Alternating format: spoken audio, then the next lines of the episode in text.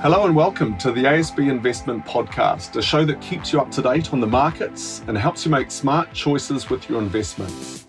These are entirely our own views and that of our guests. It's not investment advice, but we know plenty of experts at ASB that'll be happy to chat if you need.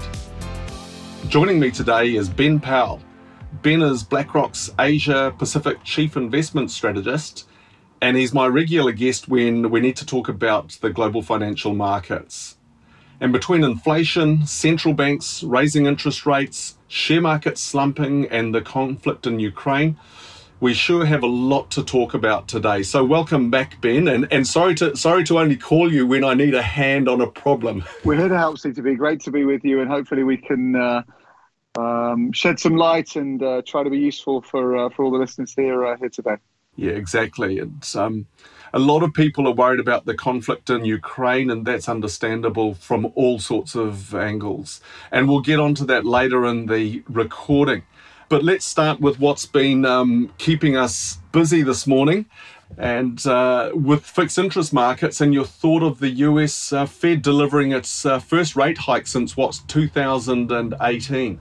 It seemed to me that the hike itself was very well signalled, so no surprises there. But what did you think of the move and also the signals the Fed is providing on the outlook for its policy settings on, on US interest rates? Yeah, I thought it was quite interesting. So, so like you, I thought the, the, the hike itself was uh, was fine, right? But I think, as you say, very well telegraphed, uh, very well signaled.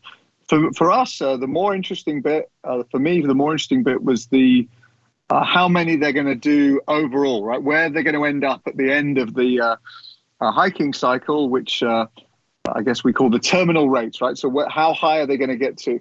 So the Fed has now uh, fairly uh, radically transformed their view of how high they want to go through the cycle up to something like uh, 3%. So from, you know, close to zero uh, and uh, lots of quantitative easing to QT, quantitative tightening, and, you know, moving up to 3% over the next couple of years is pretty meaningful. So, so you know, that has any number of implications uh, for the portfolio that we can get into CTB. And also, you know, we also question uh, if they can get there, given the likely uh, downdraft that will cause for, uh, for, for the economy, of course, but but more importantly for employment and uh, and the social kind of downside of uh, accidentally over tightening, I guess, or deliberately over tightening, maybe. maybe it helps with inflation, but it does have a trade off in the world of employment. so for us, we don't think they'll get to three. We think they are too ambitious, as it were. Uh, we think maybe two, two and a quarter is where they'll end up. But I think that's kind of the key conversation. I don't know what you think, CTB, but the, the 25 basis point hike is, of course, important and interesting, but it's the how many are they going to do overall that I think is the maybe the crux of uh, uh, the matter. At least uh, that's how we're uh, we're thinking about it. Yeah, I'm on the same page. I think when we talked about central banks over the past six months, we've thought economies are, are, recovering and it's time to start removing some of the stimulus that's being provided around the world. And that leads on to a conversation about well, where do you think neutral rates are going to be for the economy and, and what sort of level of um, increases uh, do you expect? And the conversation was generally along the lines of central banks will want to keep giving growth a chance, but just start to slowly remove some of the stimulus. But whereas now it feels like, apart from, say, the Reserve Bank of Australia, banks are really looking at tightening the economy and slowing growth to reduce some of this inflation pressure. The, the Fed's growth forecasts were lower within the, today's detail as, as well. And that same sort of chat's happening here in New Zealand we've lifted our expectations of where we think the Reserve Bank will lift the cash rate, for example. So that leads it and perhaps um, points to what you might think with my next question is. Um, what are your thoughts on the current pricing of longer term fixed interest investments? Uh, you know, 10 year government bonds are a good place to start as a reflection of very long term views on where interest rates are going to be in the economy. And a number of investors are asking how long the pain will continue in their bond portfolios because they're obviously sensitive to it. So, how do you feel like that if we did a, a trip around the big central banks, um, you know, thinking of the Fed? Uh, the Bank of England, Germany. Um, how do you think 10 year bonds are trading these days in terms of a reflection on those central bank outlooks? I think the pain's going to continue. Uh, simply put, so so just to uh, enumerate the pain. I mean, I think this is an amazing stat. So get ready. The the, the U.S. 30-year Treasury, in round numbers, is down. Its price, right? Price, because that's uh, important for an asset you own in the portfolio. The price of the US 30 year Treasury is down a little bit more than 30% uh, over the last uh, couple of years, which is remarkable. And so, so we can all agree that the US uh, uh, Treasury is likely to repay you, and therefore it is a risk free asset, right? You're going to get repaid principal and coupon. So it is risk free. But from a price perspective, that's some pretty hairy volatility, which uh, you know, uh, can't be ignored, we would suggest. So, given we think inflation is going to hang around a bit, uh, for reasons we can get into if you're interested, and given the broad direction of yields is going to be, uh, we think, higher over time, maybe, you know, we're talking about the 10 you asked me a specific question. So, I don't think the US 10 year yield is going to move dramatically higher from here, more of a grind. But still, for choice, the yield is higher, uh, which is to say, price is going to go lower. So I think in terms of when you look at you know your monthly statement and you look at the price of uh, developed market government bonds, uh, clearly they can still play an important part of the portfolio. But for us, uh, developed market government bonds uh, are just swimming against the tide, right? We're in a we're in a, a hiking uh, regime, I guess, moving forward, driven by this uh, higher inflation, which is going to persist. and you know, it's kind of nobody's fault. It's just a fact, and it's inconvenient for for DM Gov bonds. So for us, you know, within the bond uh, uh, bit, I guess, of the portfolio, uh, we're all going to have to be, and this is hard, you know, I, I fully understand, this, but we're all going to have to be a little bit more uh, kind of creative, I suppose, in where we source income. Maybe we have to look further afield by geography, by asset class, or whatever, uh, where we source income, and also where we source kind of ballast within the portfolio. You know, having that kind of safe haven thing because uh, as I mentioned, and by the way, you know, picking the 30 year treasury is, I've done it on purpose because that's the most volatile, right? So you know, if you come uh, closer in, the price moves are less dramatic. Uh, we should be clear about that. I should be clear about that. But nonetheless, I, I do think there is downside price risk uh, for developed market government bonds, uh, which is going to persist. And that's, um, as I say, something we think needs to be taken seriously and therefore adjusted in the portfolio accordingly, which is a, an overly long way, CTB, of saying we still think, as I've said on this uh, this podcast before, we should all be owning fewer developed market government bonds than would have been historically normal, because there is, uh, we think, still even after the fairly dramatic price falls that we've seen, we still think there's price downside. Uh, to come from here because because yields are going to drift. We don't think uh, very fast, but going to grind, I guess, a little bit higher uh, in the months, quarters, and even years ahead. Yeah, that's very consistent with the conversation we had back in uh, late last year when we were talking about the outlook for the year ahead. And I think. Um, the hard thing for investors to get their heads around, uh, and, and we spend a lot of time explaining it, is that these big movements in the price of bonds are not because of credit events. Like you say, if you can't count on getting your money back from a US 30-year Treasury, there's not much you can count on in this uh, in this investment world. Um, but nonetheless, um, a 30% price move is is normally what we'd associate with a bond that was in dire straits for some company that was quite a worry. But these are interest rate adjustments, so. Um, it's one of those things that uh, I think advisors and people like me will continue to be busy with over the year ahead to understand what's driving these. But hey, you touched on inflation, um, and I think that's the other part of this picture is that people are worried about the outlook for growth, and that's understandable when they see things like COVID and Ukraine. But central banks are clearly more worried about the outlook for inflation, and we're seeing some pretty nasty numbers coming out. Oil isn't helping right now, but beyond that spike, the view that this is transitory that we talked about probably 12, well, six months ago, uh, doesn't seem to resonate with many now. What are your latest thoughts on inflation for the year ahead? And and, and I'll, I'll, I'll start with New Zealand. We're thinking that it's going to peak at over seven seven percent over the next quarter or so. Um, so, what are your thoughts about inflation around the world and, and, and, and how long the spike we're seeing uh, may last? So, I think um, uh, although the current very, very high levels of inflation, of course, uh, linked to the uh, situation in Ukraine and so forth, uh, that's unlikely to persist. So we, we should probably see inflation uh, drift down over the next six to 12 months, but it's probably going to settle at a level somewhat higher than we've been used to over the last uh, 10 or 20 years or so. Uh, and that's being driven by a, few factors, including Chinese labor force is going negative, right? So there's been hundreds of millions of workers added to the labor force over the last few decades. That's going into reverse.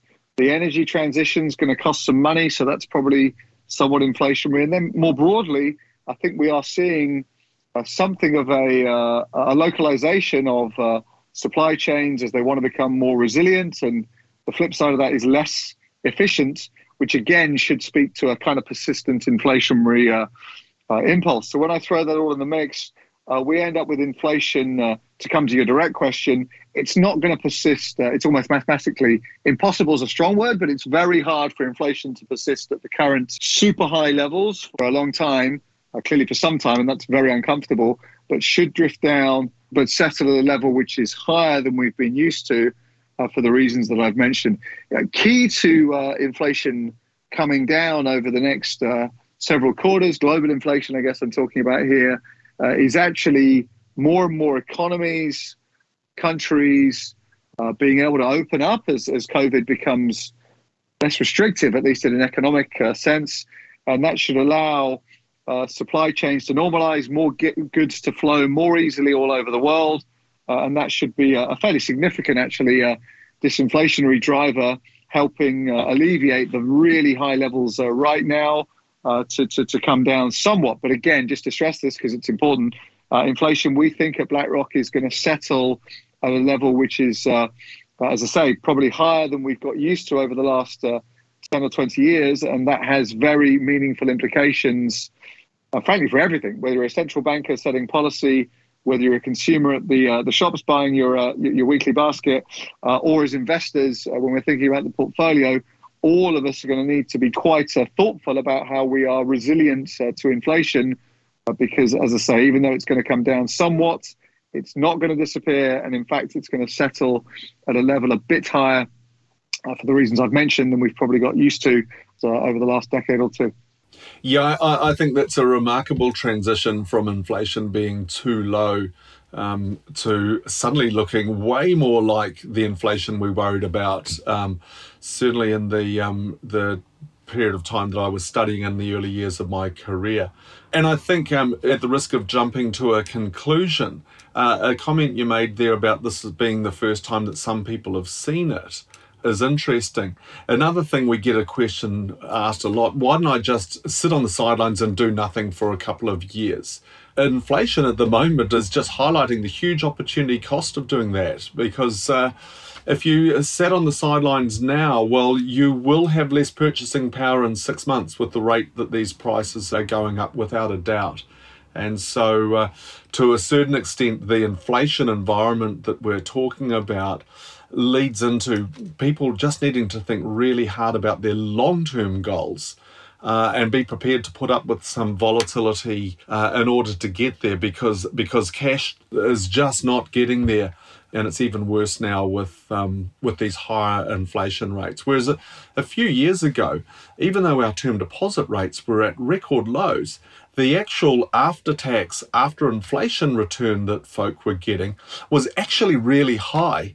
Uh, but those days uh, are over, firstly, because rates continued to get lower until recently.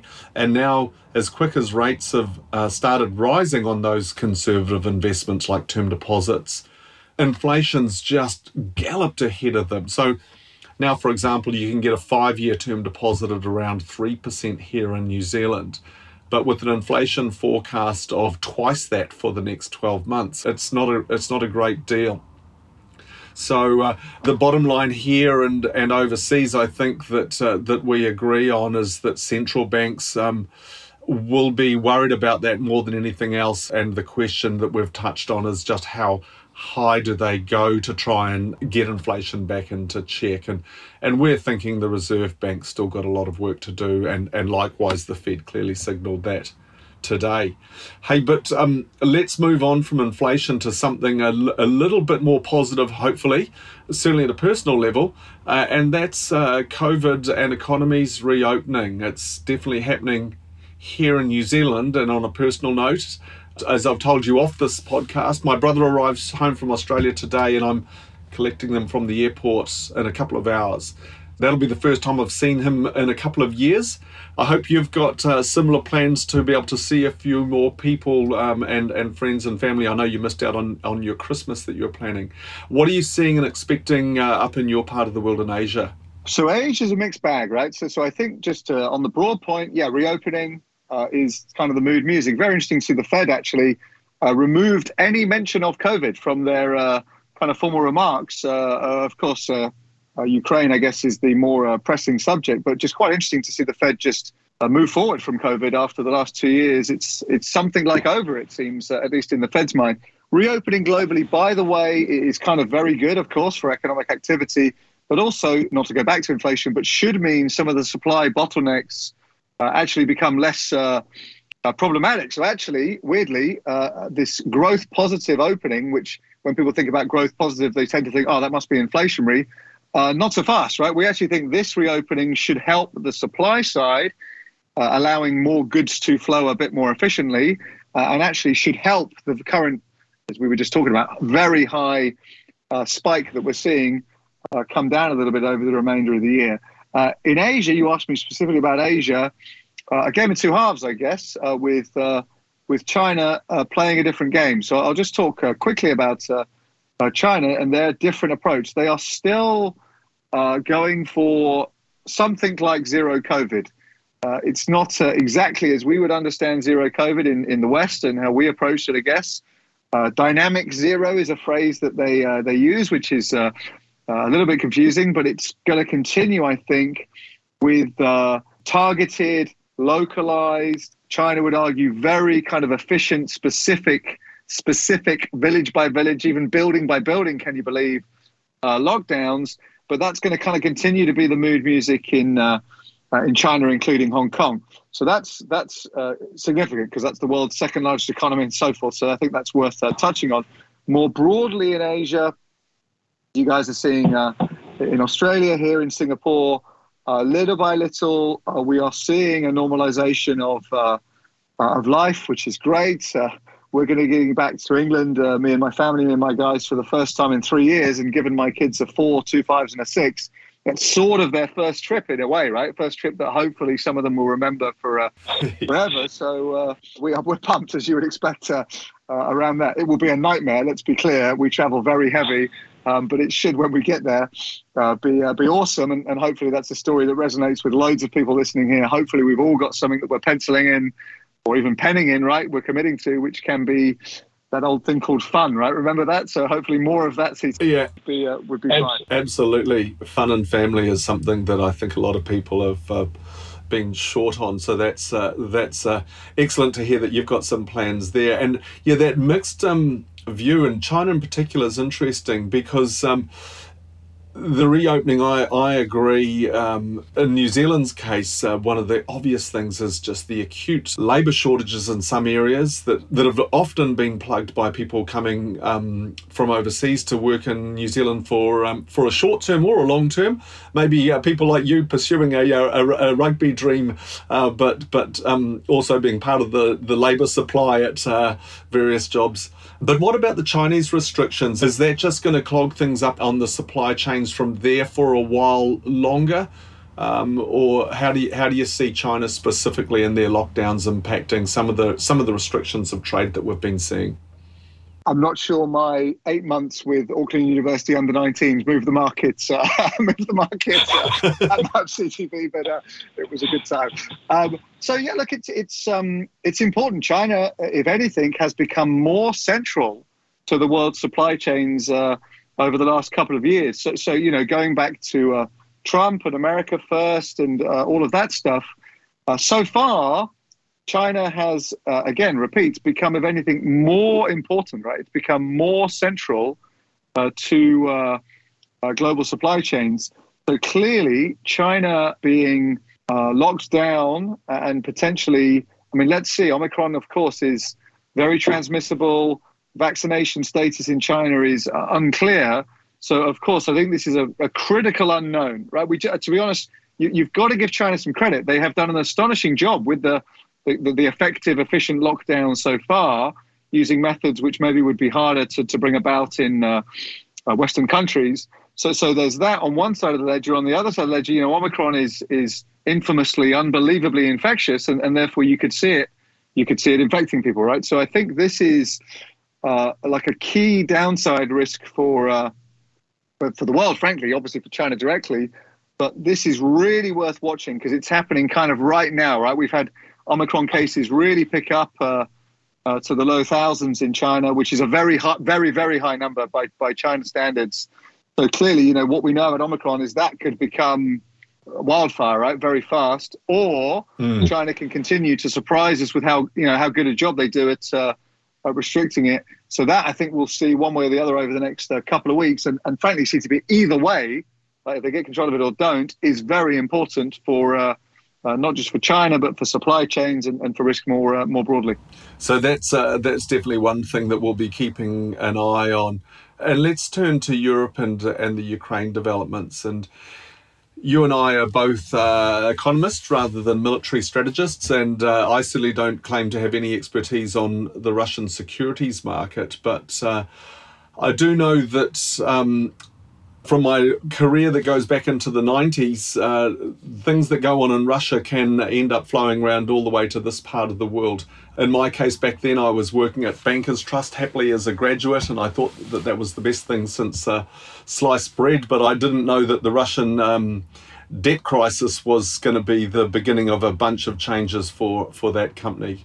Uh, due to their exposure. So, even though Russia is such a tiny part of trade for New Zealand, we've always got to worry about contagion and, and how these things can flow on.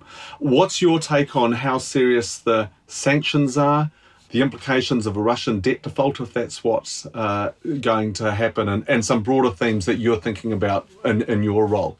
I think it's pretty serious. I mean, this is uh, unprecedented in modern financial history that a central bank's reserves can be disappeared. Right? This is this is new and very interesting and important. I would suspect there will be some quite uh, agitated conversations at very high levels in many countries all over the world, uh, assessing what do we think about that, guys?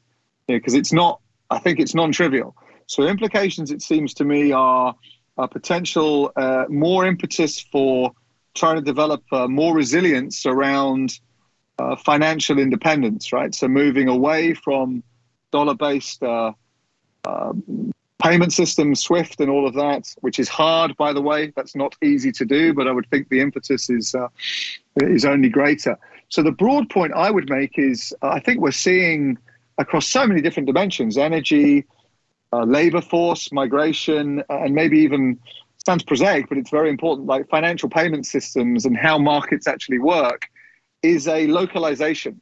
Right? We're seeing things come home, be onshored uh, including maybe uh, payment systems and even capital markets. So, you know, China has got some shares listed in America, so-called ADRs. Uh, they have been under a lot of pressure because there's a sense that the American regulator maybe is uh, not comfortable with having these Chinese shares listed in America. So maybe they need to go home, right? Let's see. That, that there's a lot of uncertainty there. But the broad thought, I think, is uh, Russia and the sanctions is another um, I suppose, example of uh, the globalized system not being as resilient as we might have thought just a year or two ago. Right? And things we thought to be obviously true uh, are not true. So, so that's that's significant. And as I say, I, I, think it's you know whether you're the German chancellor thinking about dependence on Russian hydrocarbons, or the head of a financial system of a major country, maybe not on great terms with America, how comfortable you being dependent on Swift is a you know totally different, but the same kind of thought in terms of moving towards a more resilient. Uh, and the ultimate, I think, of resilience is doing it yourself, right? So, so for me, one of the big things is going to be um, deliberately uh, having less efficient but more resilient supply chains, financial systems, and so forth. So it sounds weird that you would choose less efficiency But if it means you can rely on it, you can guarantee it'll be there tomorrow. Maybe that's a trade off that more and more uh, countries are going to be uh, not just willing to make, but actually anxious to make, because the downside of being vulnerable looks like it's pretty uh, pretty acute as uh, as uh, certain countries have found out over the last uh, couple of weeks.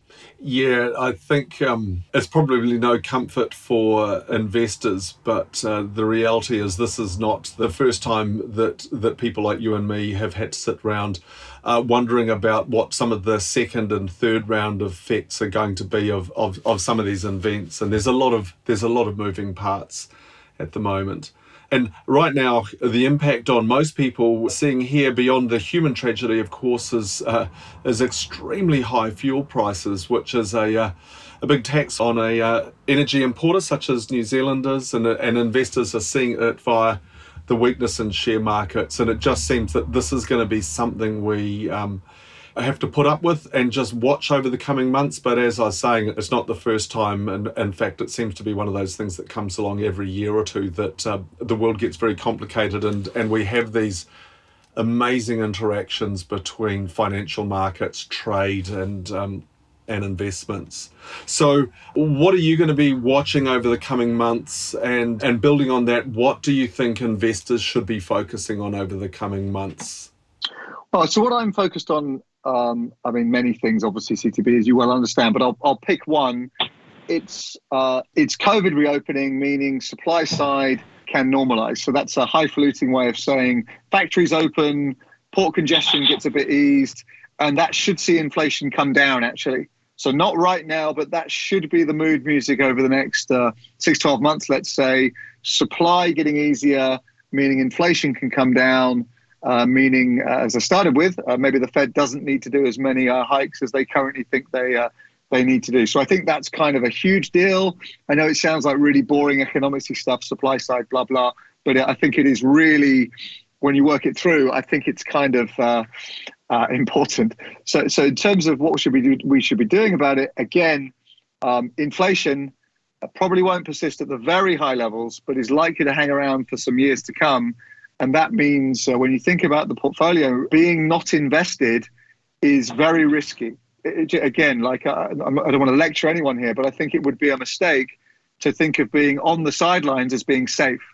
You, you are, you, fair enough, you might miss the vagaries of the market over a week or two, but if inflation is going to be some percent, then you're, if you're on the sidelines in cash, you are guaranteed to lose purchasing power over the next one, two, three, five years. Maybe that's okay with you, but but you should just frame it appropriately and understand that. So for us, real assets uh, and the importance of making the portfolio resilient in general, obviously, but specific to higher inflation than we've been used to over the last uh, couple of decades, that is uh, central to how we're thinking about uh, portfolio construction. Yeah, I think there's some really good points for investors there. And the one that, that I really like that you've made is that um, the COVID reopening, um, which is positive for growth, is actually also positive for helping with these inflation pressures. That's a that's a that's a really important theme you know, China's a big unknown, uh, but as you've mentioned, they um, they have been successful in their in their strategies that perhaps wouldn't even be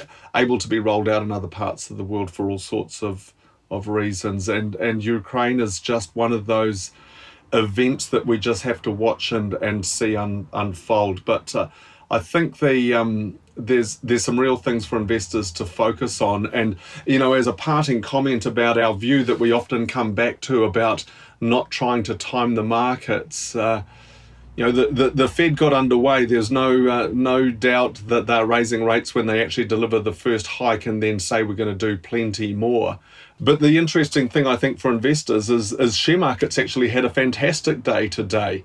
Now up two to four percent in the state. So that's why we don't get too cute to try and be on the sidelines and think that we can pick the good days and the and, and the bad days. And we certainly got a good lesson in that two years ago as well. So hopefully our investors have found this uh, useful to listen to. I've certainly got heaps of uh, interesting insights from uh, talking with you today, and I'll look forward to checking in for the next one soon. And maybe these borders reopening mean we can get into the booth in Ponsonby and actually record something face to face. Would be a quite nice, a quite nice goal for the year ahead. Go ponies! Yeah, yeah. No, look forward to it, CCP in uh, all in good time, and hopefully that's right. Hopefully we're coming back to a, a fun centric world. That would be uh, that would be great. Thanks for listening to the ASB Investment Podcast. If you have any thoughts on today's episode, or if there's anything you'd like us to discuss on a future show, get in touch at podcasts at asb.co.nz. BlackRock Investment Management Australia Limited is a wholly owned subsidiary of BlackRock Incorporated. BlackRock Incorporated is based in the United States and is a leading global provider of investment management services with over US 10 trillion in assets under management as at the 31st of December 2021.